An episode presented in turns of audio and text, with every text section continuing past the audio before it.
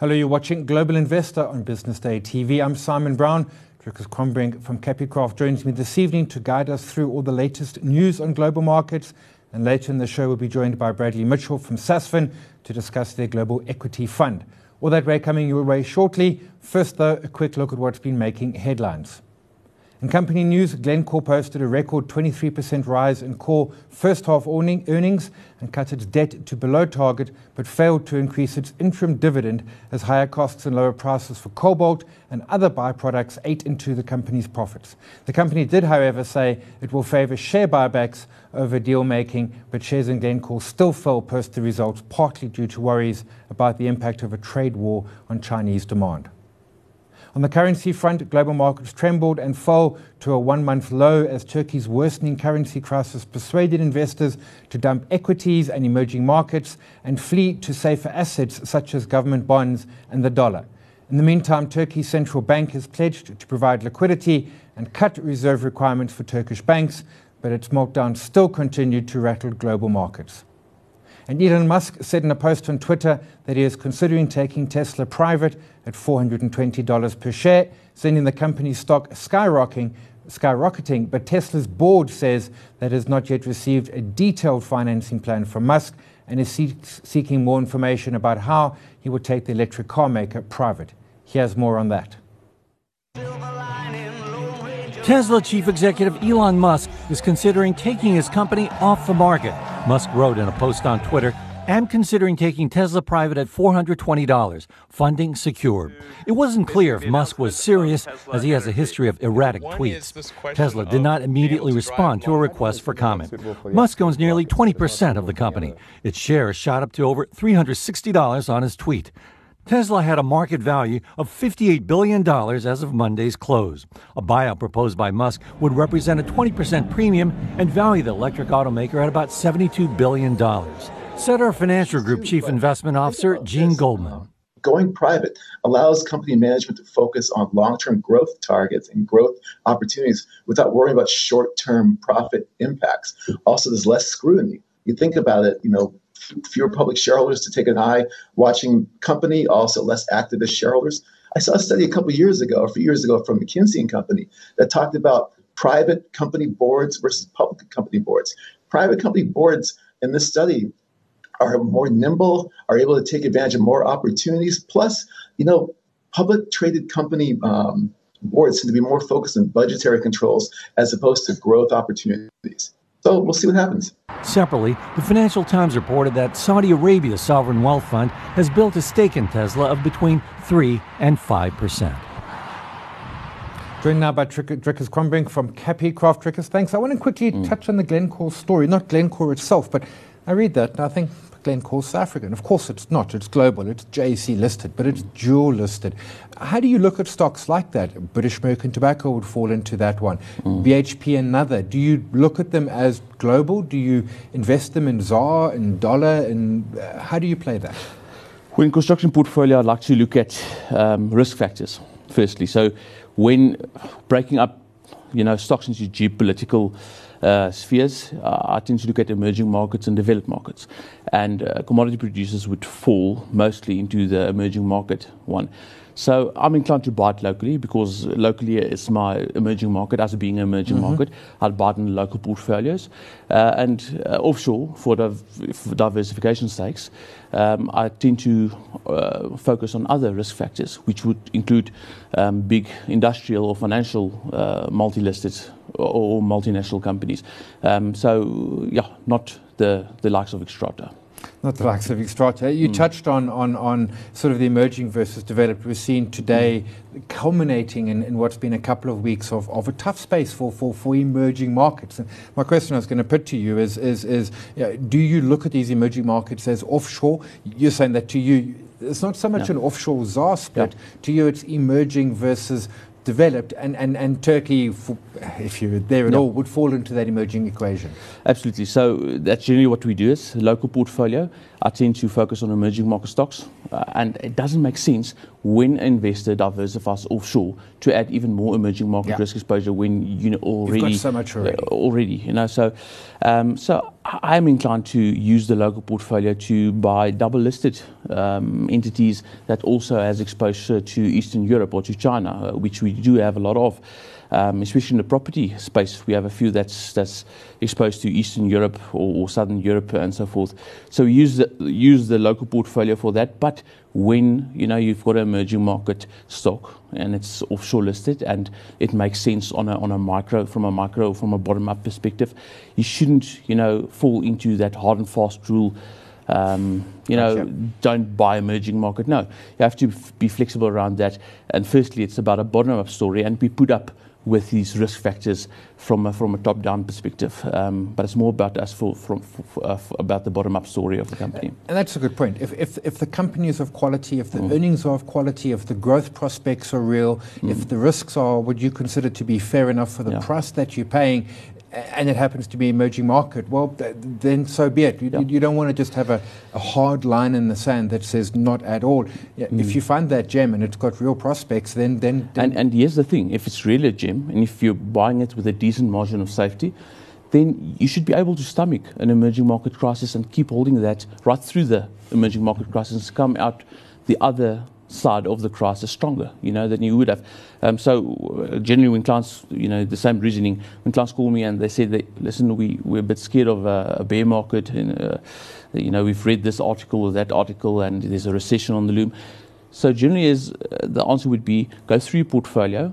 If at least 80% of the portfolio you're not willing to hold through a recession, you know, get rid of those and, and limit it to about a 20% more speculative side to your portfolio that you are betting on you know, a continued bull market or a specific case.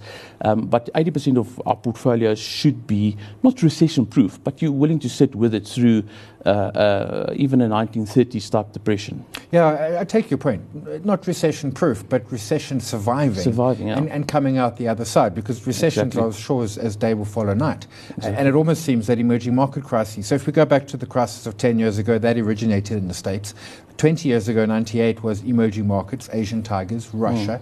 And we are, I mean, we're seeing a, a bit of contagion. There was some uh, pressure on Italian bonds today. Whether that was directly related, who knows? Are you, are you taking this seriously? Are you, you know, worried about it spreading wider? Or are you taking a view perhaps that is, you know, we, we own quality. You talked about your 80%. You're happy if this is the, you know, a, a- big event that we're going to be talking about Yeah. for decades to come. Portfolio needs to be positioned for anything. Mm. At, at the risk of sounding like an EU bureaucrat, you know, this is not Greece. Turkey is not Greece. Um, there's this big difference. Greece was a government debt problem. Yeah. So uh, the Turkey government debt is quite low. It's about 30% of GDP. Uh, it's going to get more expensive funding that because most of that debt or a big portion of that debt is is um, externally funded. It's listed in uh, in its euro bonds. Um, so as the currency depreciates, your your commitments, your coupons that you have to pay on that gets more expensive. The real problem in Turkey is not government debt. It's um, firstly before before we get into what uh, Erdogan has, has done, is um, sounds like a character from Middle Earth, you know, from the Erdogan. But he's uh, before we get into what he d- did is. Uh, you know, the low interest rates in the euro area has, has led to a lot of European countries on the periphery of the European nations borrowing in, in euros um, a lot of debt, corporates, and uh, especially the, the banks, and um, especially the Turkish banks. So about 50% of total Tur- Tur- you know, Turkey debt, 50% of that is externally funded or is, is listed or, or uh, in, in, a, in, in a foreign country, mostly euros. So that makes a big difference when the currency devalues. It didn't make a big difference up until about two years ago when you, you got an acceleration in inflation in Turkey. And on top of that, you had a breakaway from prudent monetary Yeah. um, uh, you know, uh, management, where inflation was trending to double figures, and they just sat back and did nothing interest rate wise. And um, I think that's the biggest difference between what we do locally in SA and what's happened in Turkey. The biggest difference, there's a lot of similarities, um, especially all the, the stuff that led up to this. But the big difference is the, the, uh, uh, the monetary management of the economy. We are very prudent, the SA Reserve Bank, and it's independent, while about two years ago, you know, the the Turkish uh, Turkish central bank lost all its independence, um, and that is the cause of the crisis at the moment. There's a lot of other factors that lead up to that, but that's the, the major point that the central uh, bank independence. No, yeah. it's a good point, and, and we still have it. All we've been through, we still have a great yeah. central bank. Let's go to Elon Musk and Tesla and his tweet delisting at four hundred and twenty dollars. I mean, the, the gent's a cowboy. His cars are great by all accounts. He's going to Mars. Sounds like fun, etc., uh, etc. But we were saying before we came on, I mean, mm. not with my capital. Mm. This is not how you run a company. You don't do important massively important statements on Twitter. I mean, he, he's going to get SEC and lawsuits left, right, and centre. Yeah, and it, it, seems to me he's got a bit of a, a childish, cowboyish yeah. behaviour with regards to uh, and a rivalry with, with, with the short side of the market with hedge funds. You know, um, he just sent uh, David Einhorn, who's short the company, uh, a whole, uh, you know, short uh, shorts. yeah, a parcel of shorts. You know, as a joke. Um, so, you know, that that's funny for the moment but it shows a bit of his, let's call it childish arrogance uh, around it and, and a lack of respect for shareholders and, and for the investment community. So I'm, I'm trying to understand why a lot of people are still buying Tesla shares apart from the, the, the hype or the, you know, a lot of industries changed the face of you know, the, uh, of, of that industry and of the life as we know it.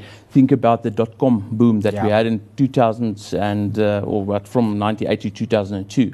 And that ended badly for shareholders. Yet it, it, it, it, um, it created a lot of value for consumers. So, you know, the two need not be, you know, in the same Venn diagram. Um, yeah, first mover is not always the best place to no. be. So let's go to what was a second mover company, PepsiCo. CEO quits, uh, Indra Nooyi. Uh, been there since October 2006. I know mm. you're, not a f- you're not, not, a, not, not, not a fan. You've been focusing on mononationals, you say. Mm. This is perhaps the epitome of multinationals. Mm. But she's done a brilliant job with a company that was mm. always second run to Coca Cola. She moved into health snacks. Uh, she moved into mm. snacks, then health snacks and water. Yeah. And she certainly has changed that company to. Absolutely. When I think of the two, uh, to me, Pepsi would come out perhaps as a preferred. Yeah, and, and one of the reasons why, why this works with companies like Pepsi is if you think about a company like Anheuser-Busch, AB InBev, um, these companies uh, in the FMCG market, they are distribution companies. Yeah, and they buy brands, point. they buy brands and the, this can be incremental. They buy brands for whatever price. They're not really interested always in the in the distribution capabilities of the firm that they're acquiring. They're, they're interested in the brands. So they're buying the brands and they, they're hinging that onto their distribution platform. That's what AB InBev has done. That's what Pepsi, PepsiCo has done. You know, it, it was a beverages company and they've, they've bought other brands and just distribute it through that, that network uh, quite brilliantly. And, and that's actually the competitive advantage of these firms. And it's not going to go away. Um, you just need the right person to install the right culture, which, which they did. And, um, and just realizing this, this competitive advantage, you know, leveraging it. Yeah, SAB Miller, when I bought it in the 90s, yeah. I bought them for their trucks, not their beer. Yeah, absolutely. Because they could get their beer absolutely anywhere. Absolutely. You never walked into a pub and didn't have an SAB product. Absolutely. And it was that distribution. We're going for a short break. When we come back, we'll take a look at Sasfin's Global Equity Fund with Bradley Mitchell. Stay tuned.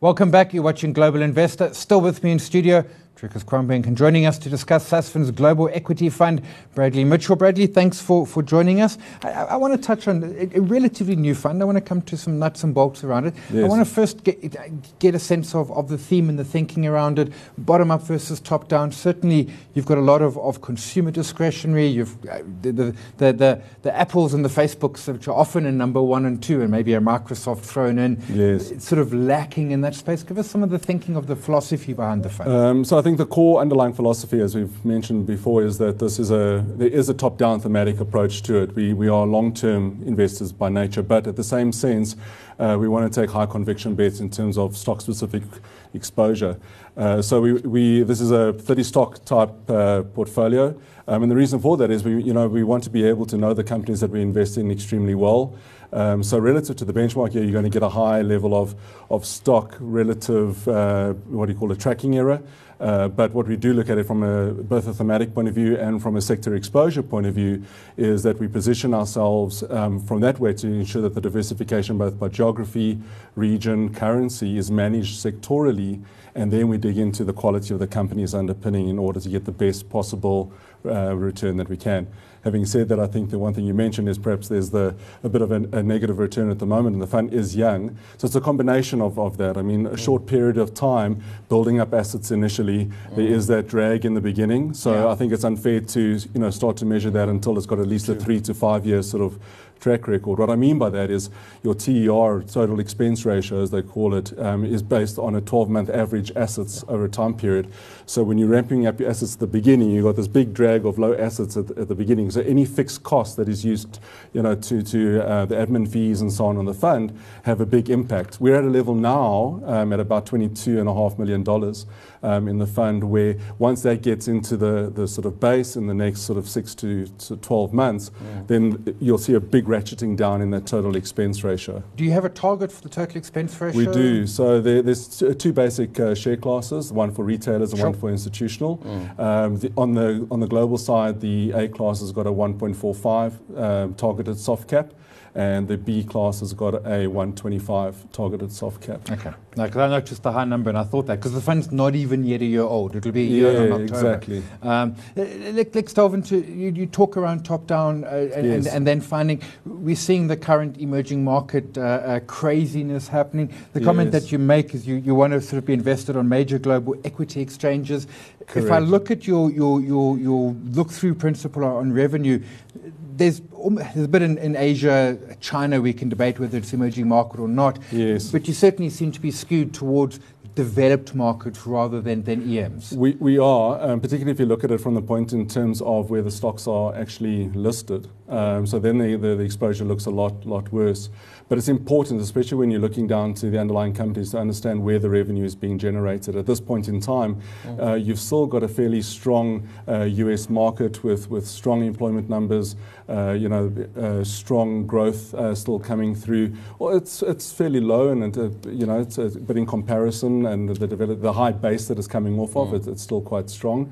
Um, and therefore, I don't think we don't feel that the developed market exposure um, is something to throw out yet. You will notice, however, that the European exposure on a Yeah. look-through principle, uh, both Europe and if you bring in the UK, UK obviously much much smaller, um, and for obvious reasons in terms of the enormous amount of uncertainty still surrounding Brexit and the details that has to be worked through and whether it's going to happen or not and the impact it's going to have.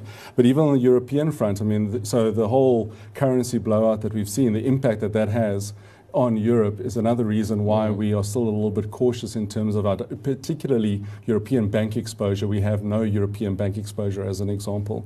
Yeah, I mean, Dricus, I mean, Europe, I mean, we, we, we, we were, you were talking, a, a lot of the, the Turkish banks and the like have got uh, their debt Yeah. in EU, but that has implications flowing both ways. Now, certainly, we didn't see the euro getting slaughtered today like we Mm. did the, the EM currencies. But you saw the banking stocks getting You saw sorted. the banking BN stocks under yeah, pressure. the most prominent being BNP Paribas and um, what's the other Spanish bank? Can't pronounce the name even. Uh, st- yeah, yeah.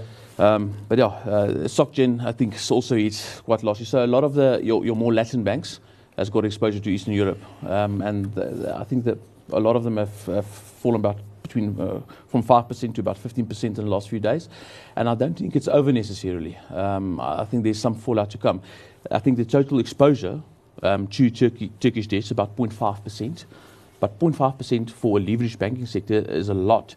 Um, you know, there's a, there's a big leverage Yeah. uh, bank, you know, loan to, to equity ratio. So 0.5%, if you are capitalized at 15%, 0.5 or 15%, that's, that's a lot. To count. And, Yeah. and, my- sense is, Stuart, coming back to you, I mean, you, you talk about the US, and if we go back 10 years and look how the, the developed economies have handled that financial crisis, US was out of the gates in a hurry. Europe came, it's kind of like they went, no disrespect, a siesta first, and maybe, and then Yes. they, and, and, and I mean, in the US, 45% look through exposure in the US, but this is the strong economy. We've got S&P probably on track for beating first quarter, and that was the best since 2010. Um, Correct. GDP, some one-offs in there, but but it is an economy that on, is firing on all cylinders. Yeah. And right now, in developed marketing space, is, is where to be. Yeah, correct. And, uh, and uh, also, you know, relative to the, the benchmark, which is uh, M- the MSCI Morgan Stanley Composite Index, all country world, Mm-hmm. which has that emerging market exposure. As I was mentioning earlier, just offline, is your your China and Asian exposure is actually not underweight relative to your benchmark. So again, when you look at it from a regional and uh, you know point of view in terms of diversification, you don't want to take an oversized bet um, in an area where there can be a high level of, of potential risk, still a certain level of uncertainty in terms of uh, the you know governance and regulation and so on, Yeah. on particular impact as well. Your, your biggest sector, sorry, Dricus, you want to jump no, in? no. Your biggest sector, dis, uh, consumer discretionary, then financials, then IT. Yes. Uh, IT and financials are usually when I, there when I look at funds. IT often in front. Consumer discretionary smacks to me what you were saying a moment ago. That this is almost the all-weather type of thing. Dricus was saying, as sure as, as no, yeah, a recession is coming. When? Yes. Don't know. Is it Yes. coming? Absolutely it is. And the consumer discretionary strikes me as those sort of companies that if you get them at the right valuations, and you get the right quality companies, Correct. they almost all weather. And yes, uh, recession will hurt, but they're going to come out the other side, and they're probably going to eat a few competitors along the way. Um, and they almost true bottom draw stock. I think a lot of them also speak to uh, a strong thematic in terms of strong branding and, and, and their control over the market in which they operate. And I don't mean just a market in terms of a region, but I mean a market in terms of the type of industry. Um, so some of the companies, you know, take like an Estee Lauder, uh, which unfortunately is one that you know tends to get away from you, and you always look at it. The valuation looks a bit expensive. I, I don't wear makeup, and uh, maybe I should, uh, but um, you know that is one where the brand quality is so strong. Uh, that you know exactly that is one that you can hold in the bottom drawer and be quite confident. Another one is you know Louis Vuitton, Moet Yeah. Hennessy. Um, so we have that in the consumer discretionary side. In contrast to that, you've got a consumer staple. You've got something like a Diageo, which contrasts the alcoholic side of LVMH quite nicely. And I think the combination of those two is also quite a nice differentiator and diversification to the likes of an Anheuser Busch, for example. Yeah. Uh, Drick, this is what you're talking about, that 80% of your portfolio. The, uh, I suppose people will say it's boring. It, it can be, although they can do spectacular Yeah. stuff. But it's that nice base pin that you, that you put in. Yeah, and eighty percent of the portfolio being your core Yeah. uh, and one that you wouldn't mind owning through a recession doesn't mean that you have to own a defensive company. Yes. A lot of the, the companies that you've mentioned is defensive companies. Doesn't mean that the, the top line is defensive. Is that you you trust the management and you trust the economics of the business longer term Mm. that and, and you've bought it at a, at a low enough price. It doesn't need to be an absolute bargain, but a low enough price that you that you're still going to see at the other side of the recession, ten years on, five years on even, that you're going to see decent long-term returns, and that's what it's about. Uh, at the end of it, quality is defined wrongly by a lot of people. Quality is, is defined as defensive. No, that's not what quality means. Quality means the ability of the company to generate returns on capital higher than the cost of Cost of capital, capital. and that's that's what it's all about.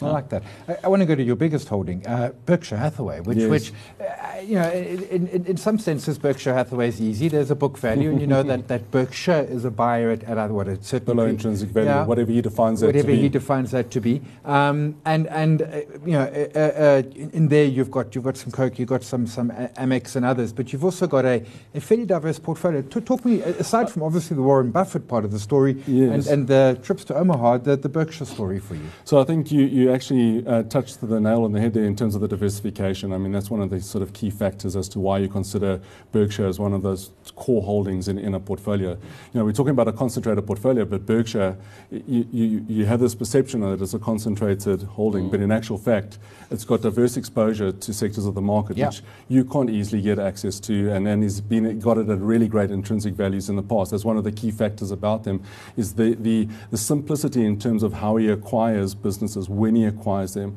uh, being you know patient in terms of getting them at, at, at the right price.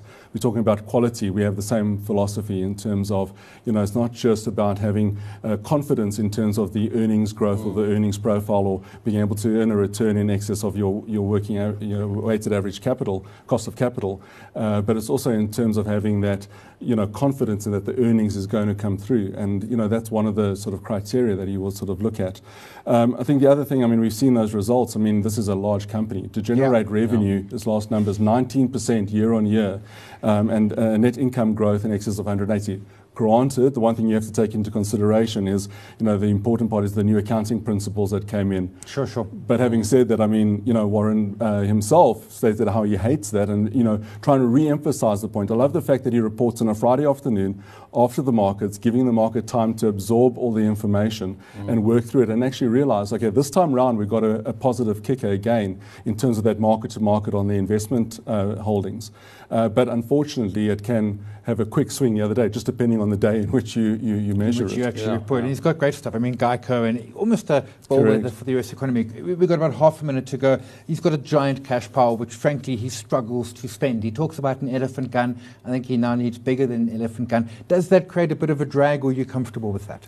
I think uh, we're comfortable with that in terms of knowing, and this is the point about it, he's got a good track record in terms of uh, being patient about acquiring the businesses at the right value. He's waiting for a recession. Absolutely. we saw that in 2008. Exactly. So sitting, at, I mean, you know he's more comfortable with having that level closer mm. to $20 billion, is currently sitting at north of 111. Yeah. Um, so I think when the time is right, maybe the other t- uh, talk, the one disappointing part that came out that everybody was looking for was obviously the talk about uh, share buybacks and mm. returning some cash to shareholders, which there was almost no mention of.